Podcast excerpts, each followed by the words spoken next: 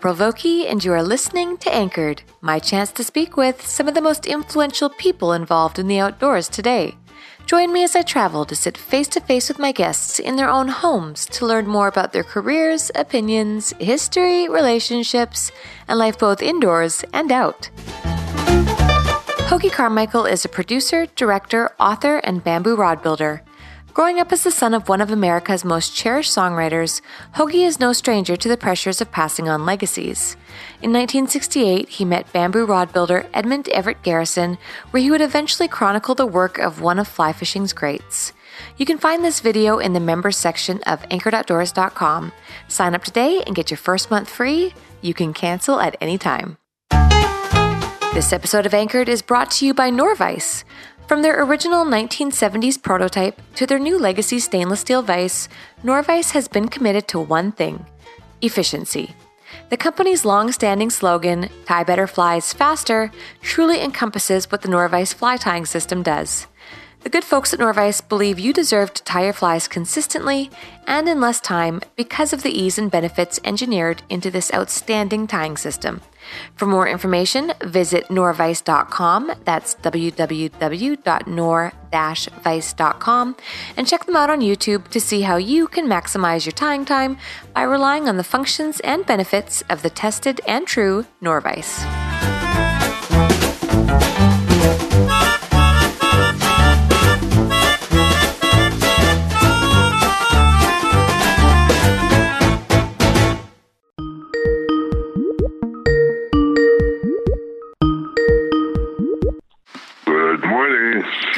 Morning. Can you hear me okay? I can hear you okay. Oh, good. Is it quiet or I'm not that experienced with phone interviews? No, no, no, you're perfect. Yeah. Perfect. I was so embarrassed and horrified when I came to see you in New York and realized we got halfway through our episode and my mic wasn't plugged in. It was one, I think it was Yeah, my yeah. top, in my top three least favorite moments of having this podcast Hmm. to date. Well, stuff happens. It does. It does. So It let me really just, does. I, I am rolling. So let me just set the, the stage for my listener. Yeah. I, and for you, you know, I don't do any of these interviews over the phone because I believe that if you're going to hear someone's story, you need to look them in the eye. But Mm-hmm. uh, it's so hard for me to get to New York and Sure, sure. neither of us are getting any younger and you've had these life changes, you know, and I just thought to myself, you know what, damn it, I've got to put my pride aside and and I, I really I can still see your office in my head and I can still Yeah, yeah. smell Manhattan and I can still see your face. So I feel like I'm still there. Well, that's nice of you to say that. Um, I'm actually in North Carolina right now, um, producing this musical using my father's music, and we have two shows today. In fact, so um, not until two o'clock my time is the first one. So this is perfect for me. You know, if you can understand me, um, I'm I'm ready. Yep, I've I've got you. So the biggest change is obviously you've had you've had a change in health. Uh, you sound a lot different than when I had spoke Yeah, to you before, but but I still can hear you know your timbre and your voice, and I know that it's you. But Right. Hoagy, what happened? Well, um, I, I started to have a lisp uh, back in August. Went to the doctor when I came back from salmon fishing on the Cascapedia, and uh, they said, "Oh, whoop," and they went and did a biopsy, and it was cancer of the um, tongue. down at the base of my tongue. So I went in for radiation, 35 of them, and chemo. And then they did a biopsy, and the cancer's gone. And then three or four weeks later, my stomach started, and I'm not going to go into details, but I was starting to bleed from my stomach. But It's called upper GI bleed. And they went in there and did a biopsy, and damned if I didn't have a form of cancer in my stomach. Oh my goodness. So uh, back in for radiation, and radiation, you don't feel it, you can't touch it, you can't see it, but man, oh man, it is no joke. And so I've basically felt semi horrible since December. It's only in the last. I mean, I've been in the hospital emergency four times since I, you know, this year, and 17 packs of blood, and you know, all that stuff. So, um, I mean, my wife has saved my backside. She's just been there every second for me, you know. And I was, I lost 55 pounds, but I was strong enough to get through it. And now I do tongue exercises. My stomach is fine. There's no cancer there anymore. And um, it's just getting my use of my tongue back the way it was. And that's a long process. So that, in a nutshell, is what I've gone through. It's been hell, but uh, I'm alive and enjoying enjoying myself. I just can't even imagine, especially because you're so well spoken, and I just can't even imagine having to learn speaking over again. Well, that's basically as eating, swallowing, swallowing, yeah, yeah. and managing saliva. Managing saliva is a big one. Your tongue is not just there to stick it out at people. It's there for three or four reasons that are crucial. And um, mine is uh, compromised on the left side, but it's improving uh, eight, ten weeks ago, you probably could not have understood me. So, let's start the scene with um, with where you were born and raised, and if you're willing to tell me when you were born, that would be nice as well. You you ask me the questions, I'll tell you no lies. Okay, Hoagy, how old are you? I am uh, 81, born 1938 in Los Angeles into a show family, I assume? Yes, uh, my father was working at Paramount and um, writing songs, and uh, he was yet to make his first movie. But yeah, we were in LA, went back to New York for a year or so, and then Los Angeles until I was 20, almost 23, and then I moved to New York. Okay, now it, has been almost three years since I came to see you. I remember because I was I was in my Is first. It really? Wow. Yeah, I was in my first trimester. Remember, I was pregnant and so tired. Yep, I do. so I, so do. I can time it all around that. And uh, I don't remember everything, but I do remember you saying something about being in a studio when you were growing up? Well, yes. My father made 11 films and often wrote the music for the films. And um, we were in those studios uh, often as children, being babysit by people like Victor Mature and all sorts of other people. So, yeah, I kind of I don't want to say I grew up in Hollywood studios, but it was um, very common for us to sit around and and watch a dad perform, which is that and many other things is so rare. And I, I got to tell you, April, I, I I've been sick for a while this year, and I thought many, many times of how privileged and fortunate I have been in my life to not be one of those children in Yemen or Syria or Germany or Japan. I mean, you just, uh, why me? And to be healthy, and it's been, but here I am, 81 years old, and pretty healthy right now. And still working, apparently. Oh boy, you bet. I'm producing a musical. I'm producing a musical using my father's music called Stardust Road, and um, we're in North Carolina. A marvelous little theater. We have two shows today, so I'm I'm happy. Well, let's jump right into your fishing. Did you grow up fishing? No, uh, my father had no interest in fishing. I was able to talk him into taking me to the Sierra Nevada mountains once. Yeah, I mean, we sat the boat and threw up, threw stuff out there. I don't remember catching anything, although there was a, a restaurant out in San Fernando Valley that had a big pond, and you could put a dough ball on a hook and you could catch a foot of, of trout about 10 inches long on essentially every cast. And then you paid for the trout and ate it. Oh. And I came back with, you know, 10 or 12 of them. You're supposed to come back with two. And I thought, oh, this is.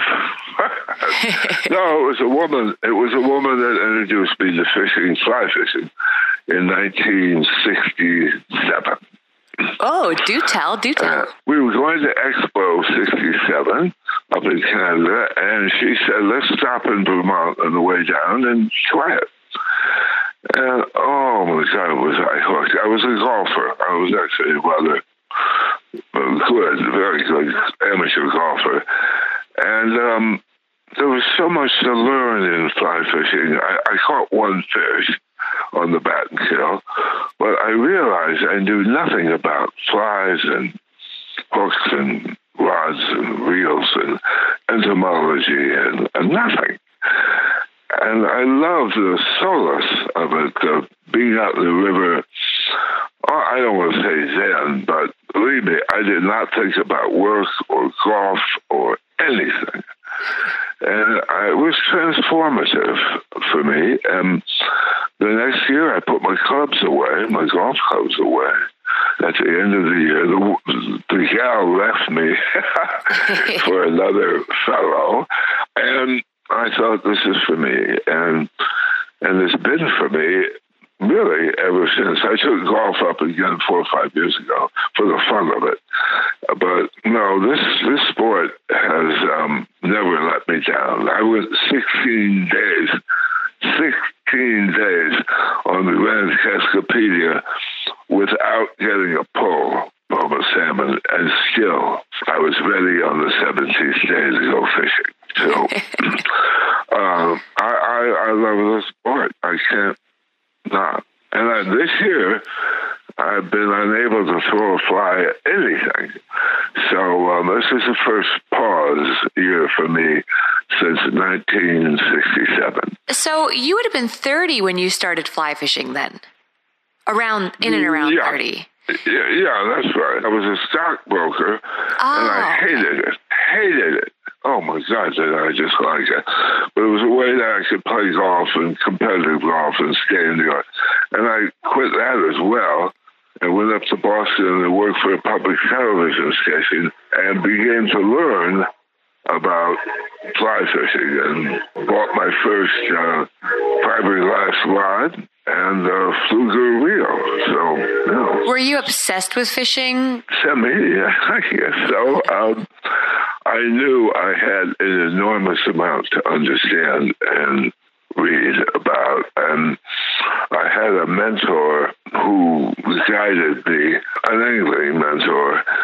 And um, I was very fortunate to be among people who were members of clubs and knew where to go and all that. And I was a young kid tailing along with people who knew a lot more than I did and who were willing to take me in and um, basically teach me, uh, teach the sport to me. I mean, you'd already started. I'm assuming you met your mentor after yeah. you'd started. But who, who was he? Well, he's nobody that anybody's ever heard of. His name was Dudley Soper. Uh, he was a maker of fiberglass rods. Oh. He was as great a dry fly fisherman as ever lived, I promise you. and uh, oh my God, was he great! And Dudley uh, was a you know had a little shop outside of Albany, New York. Uh, had nothing. He barely could get enough money to pull a car together. But I loved him, and I made a film about Everett Garrison and fly rod making. And Dudley is the man that he goes fishing with on the Devastate River in the film. So you've seen that. See, I'm so happy I asked about this mentor, even though he may not have a recognizable name, because all no. of the all of these pieces come together though. So before you'd even met Mr. Garrison, you already had a particular fondness for rod builders and for shops. Oh yeah. I mean, ah, okay.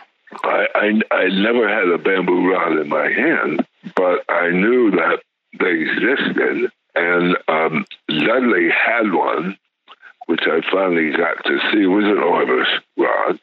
Uh-huh. And I was fascinated by the fact that these were six pieces glued together. How did he do that?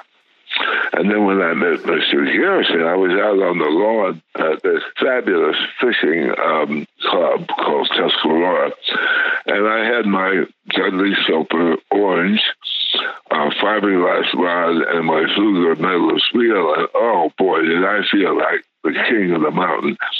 And I looked around, and there was this older man and three or four of the members, and they all had these beautiful looking bamboo rods.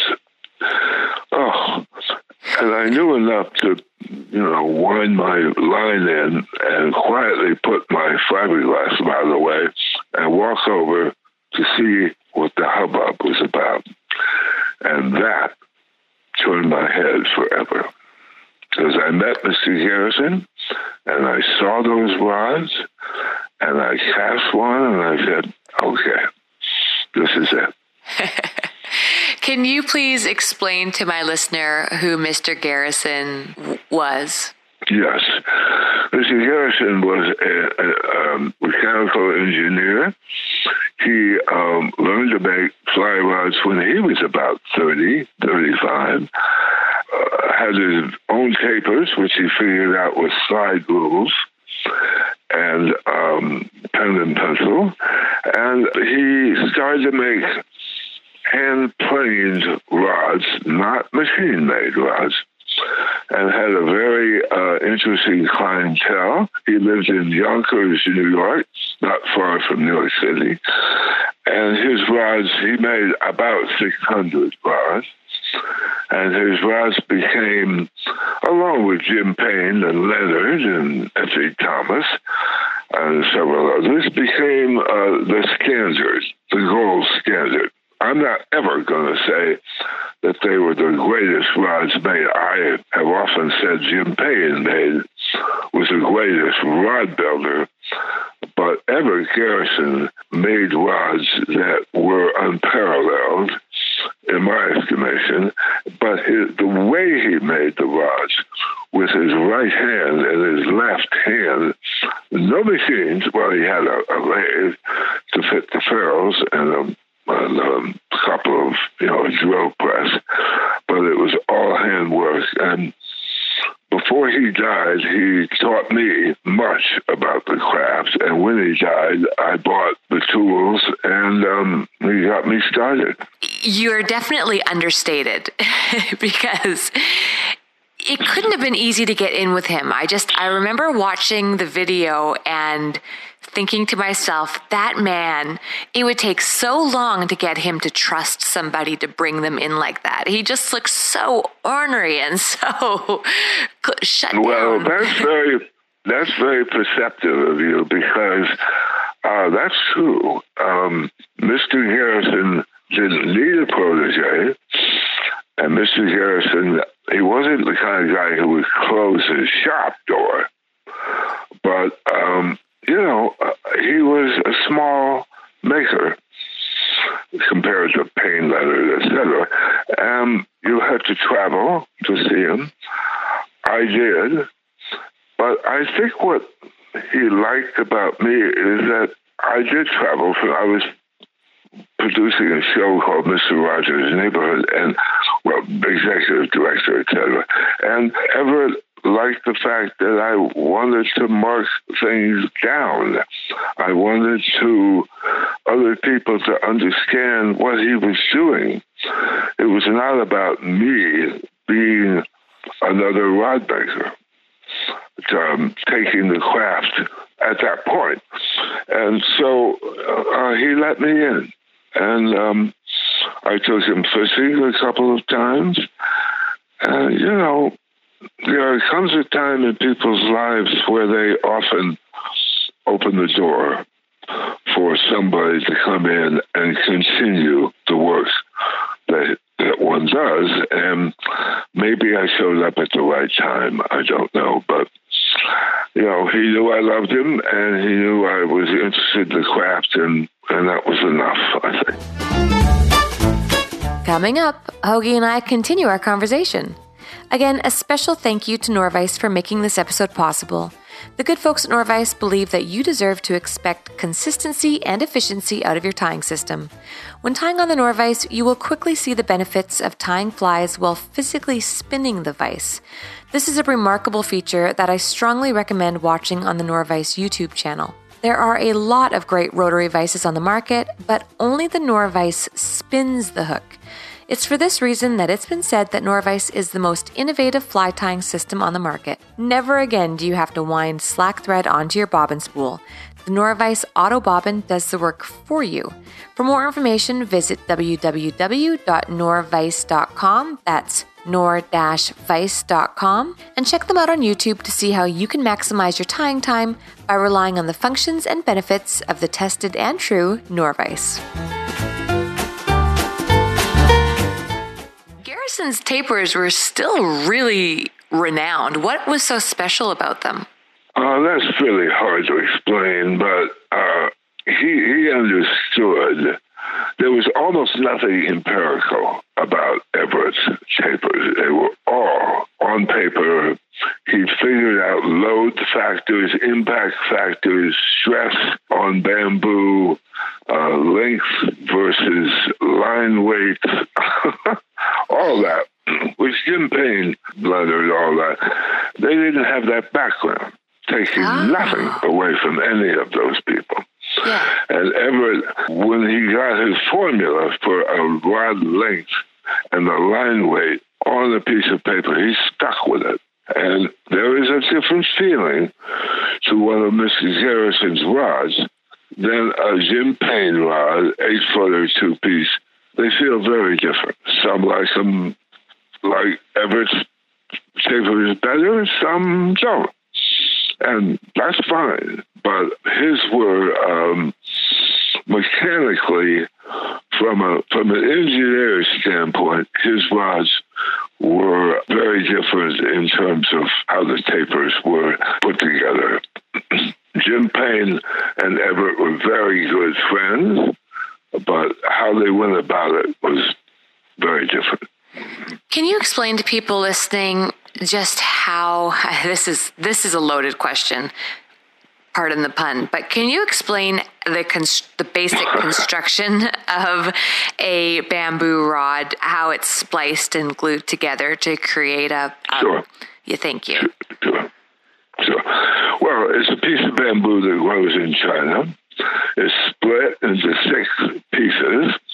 Let's say we're making a tip section, and then it has to be triangulated and that's done with either a machine or by hand uh, in a groove, and you end up with an equilateral triangle, six of them that are. Um, when you bunch them together, they become a hexagon, and a hexagon of six pieces of something, and they're glued together and tapered, uh, well, they're tapered first, sorry, and then um, glued together, and then the glue is taken off, and the six pieces are sanded, and then you put the guides on and the ferrules on and the top guide, and I mean, in a very quick minute and a half, that's what it that's what it is. It's a long piece,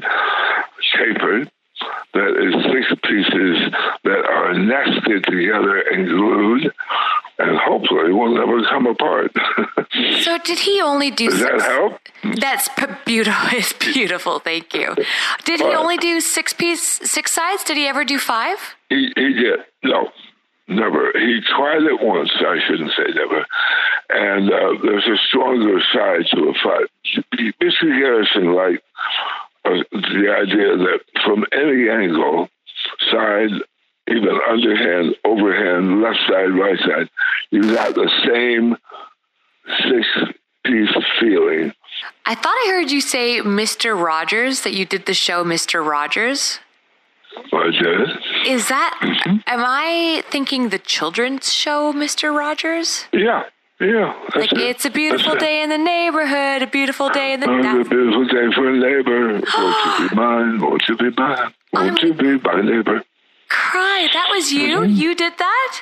Well, I worked on it. Yeah, you bet. He was. He was actually my minister for my uh, first marriage, and a very good friend. And um, quite a he's having a marvelous renaissance. You know, there's a postage stamp with him, and Tom Hanks is doing a movie. It'll be out this in November, oh. and there's been a documentary. Yeah, Fred Rogers. Mm-hmm. Oh my goodness! I grew up on that. I mean, that was the show. Yeah. I and I actually played it for my daughter. Yeah. So since I've seen you, I've had a daughter, and um, right.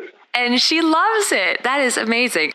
Why didn't you make a fishing video about yourself?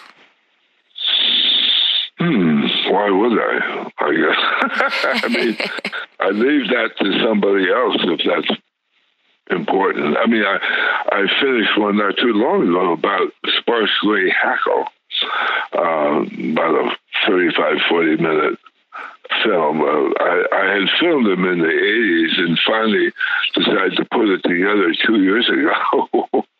and um, no, I mean, I'm more interested, I think, in other people um, endeavor, other people's endeavors, maybe than uh, you know I of my. I I don't. I can't answer that question. I guess. Yeah, I was um, just always surprised that you didn't end up in front of the camera because you could have. Well, maybe I will. Um, okay, I'd just like to pick your brain a little bit more about that video because it really was a very special video for me. I felt like I was being invited into a very private time in mm-hmm. history that's just, mm-hmm. um, it actually saddens me that that things get lost and forgotten so fast. I'd like to make that video be curriculum for people getting into fly fishing. I think that everyone should watch well, it. That's exactly why I made it. You hit it. Because I knew he was getting on. He was in his late 70s. And I wanted to, as I said earlier, mark it down. I wanted to, for people, I wanted this techno, this uh, man's work not to be lost. And um, that's not selfish. That is just um, me I think, if I may say so, recognizing that if I let this go much longer, nobody would ever see it or learn from it. So that's why I did it. Period. Well, it sounds really similar with your purchase of the shop as well. I mean, he was going to hand that. Sh- I'm, I'm, assuming that shop would have been handed down to you. Is that a, safe assumption? Oh, uh, yes. But yes. you chose to purchase it. Yeah, well, I, it's about all the money I had actually. but yeah, for about six thousand dollars, I I bought everything and uh, moved it. Well, I made made some rods in that basement, but then moved it. Yeah. And where where and, is and, it now? And, and you must understand. You must understand that for me, I, I didn't know what I needed to know when Mr. Garrison died, but I left everything exactly where it was when he died. And I began to see the causal relationship between that piece of metal there and that piece of wood there, if you understand me, and that the two were that one marries with that one, and I understand now how you know all that. Um, well, it's at the cat the the shop. I gave it to the Catskill Museum, Catskill Fly Fishing Center, and it's the sort of centerpiece of their rod making um, area.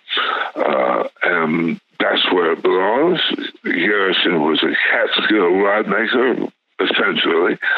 And um, people have learned a lot and seem to enjoy the experience of just standing in front of the bench, let alone touching anything.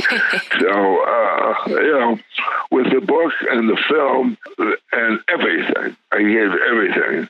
uh, to them. There's education standing lying right there if one wants to take advantage of it. You went on to write an, more books after that. I'm not sure how many, though. How many books have you written about fly fishing? Five. Can Five. you Um, go ahead and just, yeah, I know Atlantic salmon is an overlaying theme. Uh, what else have you written about? Well, I wrote a two volume set about the Grand Cascapedia River in Canada, Salmon River. And it's really more than just about the river. It's a, it's a if I may say so, uh, it, it, it sits in the cradle of history about the sport. And then in between volume one and volume two, I wrote a book called Eight by Carmichael.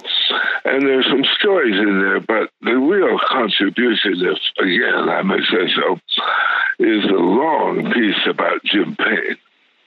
I had thought for years, why is nobody doing this? I mean, this man was um, in a, almost in a class by himself.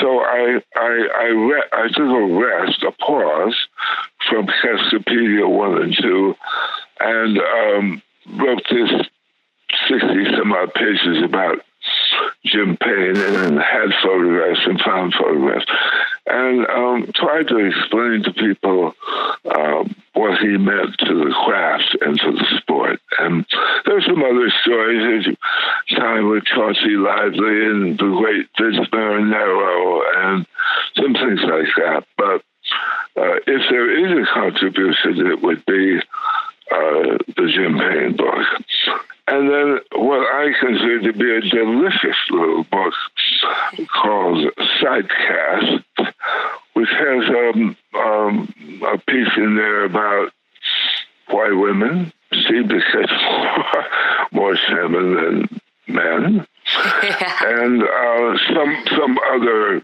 Um, there's quite a bit about women in the sport.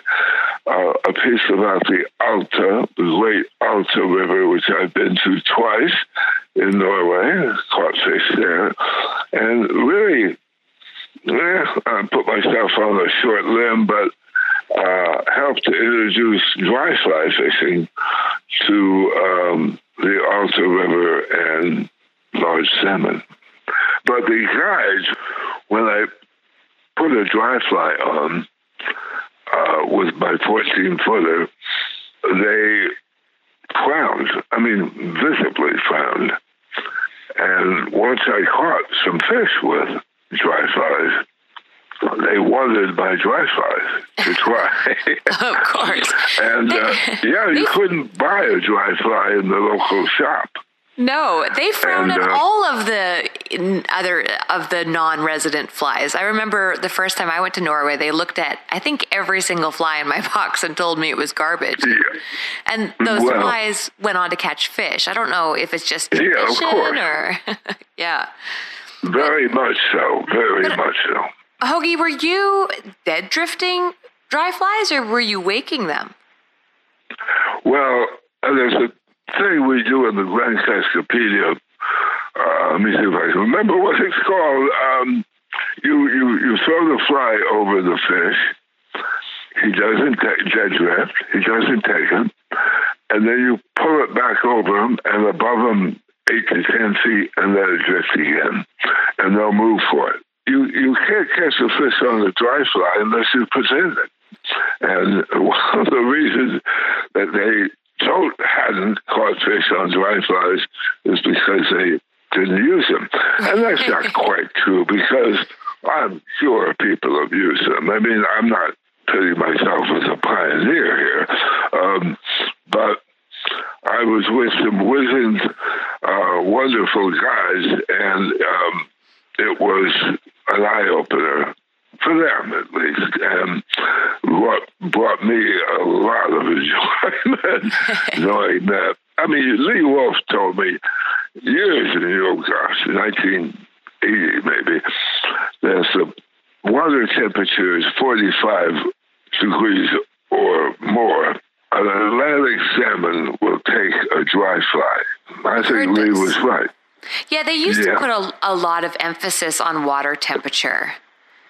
And mm-hmm. I feel like it's something that's kind of been forgotten. But if you read all the old history books, the temperature was a, a major part or a major player in their decision making. Yeah, I mean, I was on the Lerdo one time where the, the water never reached 41 degrees, and uh, it was July, and we caught nothing. You know, if the water gets to be 75 or 8, you're probably going to catch nothing. Uh, it's that 55 degree zone that you want, and, um, you know, give or take. And, um, you know, fish, nobody knows why a, salmon takes a fly anyway. And don't you start to tell me because no, you don't know. I don't know. I know. I know. So uh, why wouldn't they roll to a dry fly or a fly or shiny?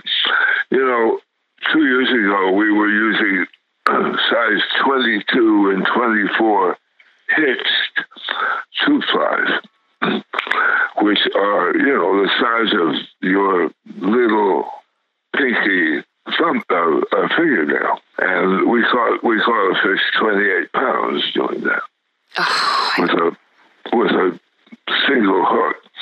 Um, one landed, several lost, of course, but why do they take it? Why can they see it?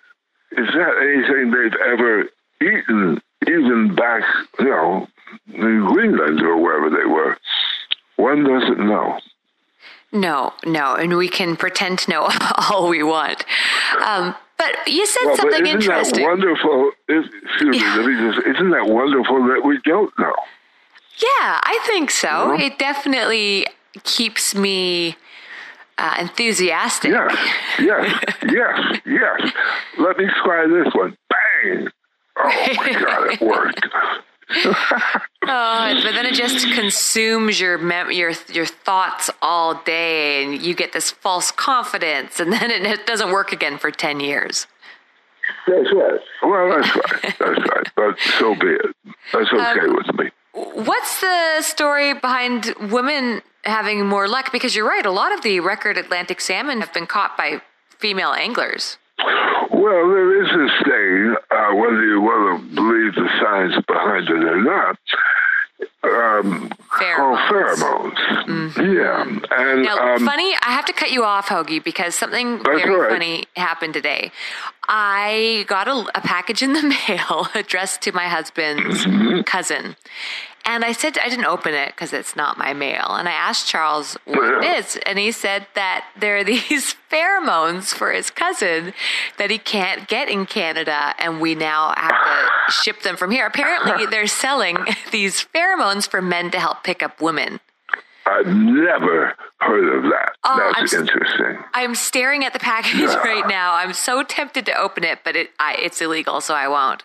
But I'm fascinated yeah, by yeah, the, these pheromones. But anyway, continue. Well, do, do, tell about pheromones. Pheromones, yeah, pheromones are a, a, a hormone that only women have, and um, there's been a fair amount of science uh, on this.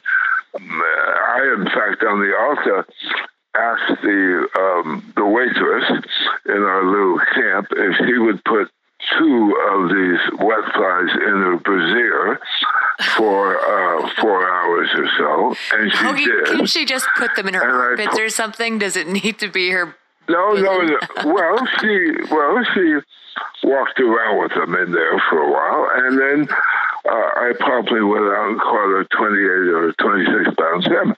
Um, ah. and with and working very hard, I actually had her put the fly on the leader and showed her how, and then slugged it up by putting the hooks in a tree, you know, like a, so I wouldn't touch it.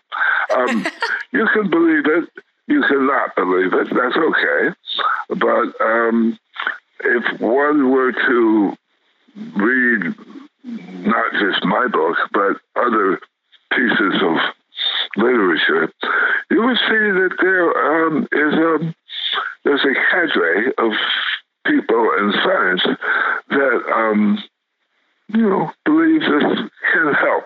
Stan Bogdan told me three times.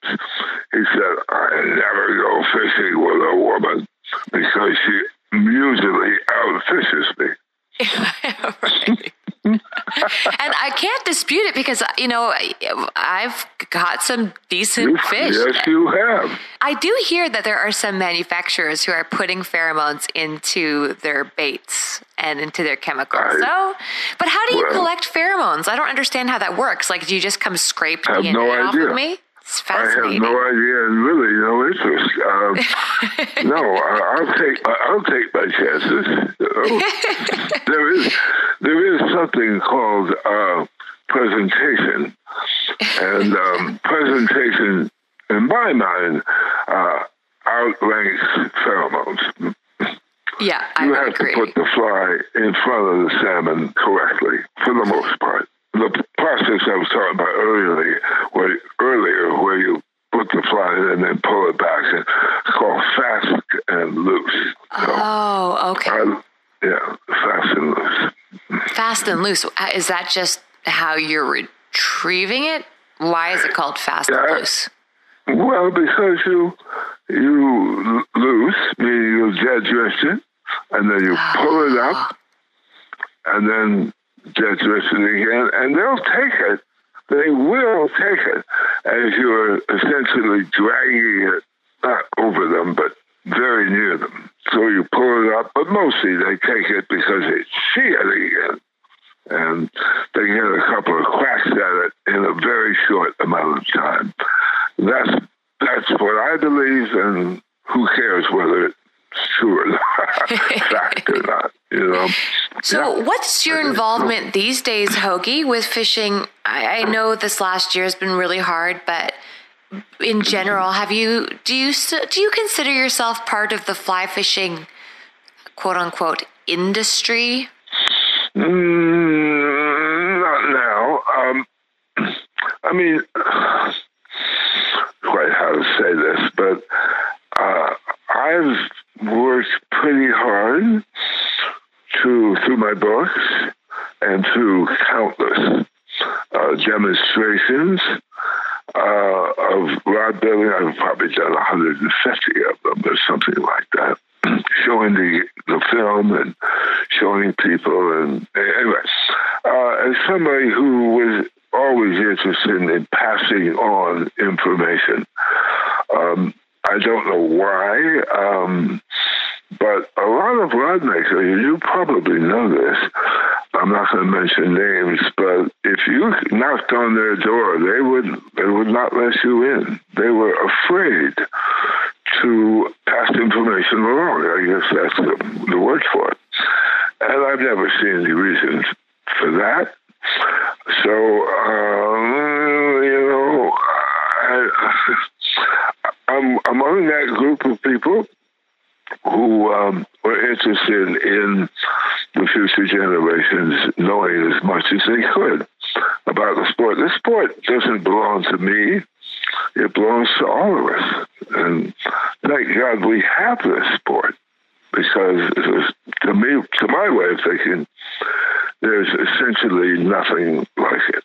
I mean, my golfing career was, I got down to the point where I could play uh, well, I was a called Shinnecock out in Long Island where they had the Open two years ago. I was a one handicap club champion and all that. And once I discovered fly fishing, it it, it just it was like a wave that went over my golfing life and never to be seen again. And I had this this um, new arena of experiences, uh, books, people to meet, and to understand things. And people help me understand them. Why not be a part of the group that helps younger generations? And I think some of us have accomplished that. Sadden you to know that there are so many young people coming into fly fishing today who just have no idea about the history? And it's not even their fault in a lot of ways. They, they maybe they don't read as much. It's just being lost. It's like this big barrier that that's You It's have really- you have hit the Yes, you yeah. hit the nail right on the head because uh, people want information in nine seconds. They they have access to their phones and computers, but they don't have the seem to have the time to read books the way we did. And uh, you know, the collection of books that come onto the market today are worth about a third of what these books were worth 25, 35 years ago. There's a small group of people interested in collecting or and reading. And I, I think that is a shame, but you know, it's, it's the way of the world. Um, I'm, uh, I'm, your, your, your word is is good. Saddened by that, but you know, what can I do? What can we do? Hoagy, if you could be remembered for anything in this sport, what would it be? Well, um, that uh, certainly the bamboo rod book was a contribution that at the time I had no idea would uh, spark as many people as it has. So, um, you know, my other four books have a relevance, if I may say that without question. No, I can say that. But the bamboo book is in its eighth printing and, uh, you know, something like 25, 30,000 copies. And uh, that is meaningful. And um, so, you know, remembers I made some nice rods. I wrote about them. I tried to help other people understand it. And I guess that's where I'll be pegged, if, if ever. I think you're just all class. Thank you. you're there, very welcome. Is there something about your, or something in your career that I've missed here in this very brief timeline that you wanted to add? Or just your hmm. life in, in general that I've missed that you wanted to add? Hmm. Well, I, I have been very lucky, I can say this, in meeting some of the quote giants of the sport, and they have let me in. And if you let a person in, you um, run the risk of uh, allowing that person to disseminate and pass information on. And that is a treasure. And I have um, been one of those people. I, I, I, let me just say for a minute that uh, this is hard to say, but my name, I've, I've known this all my life. My name uh, has been unwittingly a key, uh, a door opener. I don't like that, especially but I have taken advantage of that fact and allowed uh, those people who who would pass over other folks and wanted me to go fishing with them or go on this trip or work with them or whatever. And I've I've allowed that to uh, be a way for me to understand some things that other people may not have had the opportunity to understand. And uh, that's been given to me by my father, but um, if I may say so, I've at times tried to take advantage of that. and it's, and um, there we are. Look, if anything, Hoagy, you're keeping the name alive in, like I said, just the classiest way. So thank you so much for taking the time to share all that with me. Well, I've enjoyed this, April, and um, not very often do you get to uh, pat oneself on the back, but it sounds like I have. So there, there we go. Keep it up. Keep it up. Long after I'm gone, there'll be people like you who uh, also want to pass this sport on to other people, and bravo, bravo. And that concludes this episode of Anchored. Thank you for listening.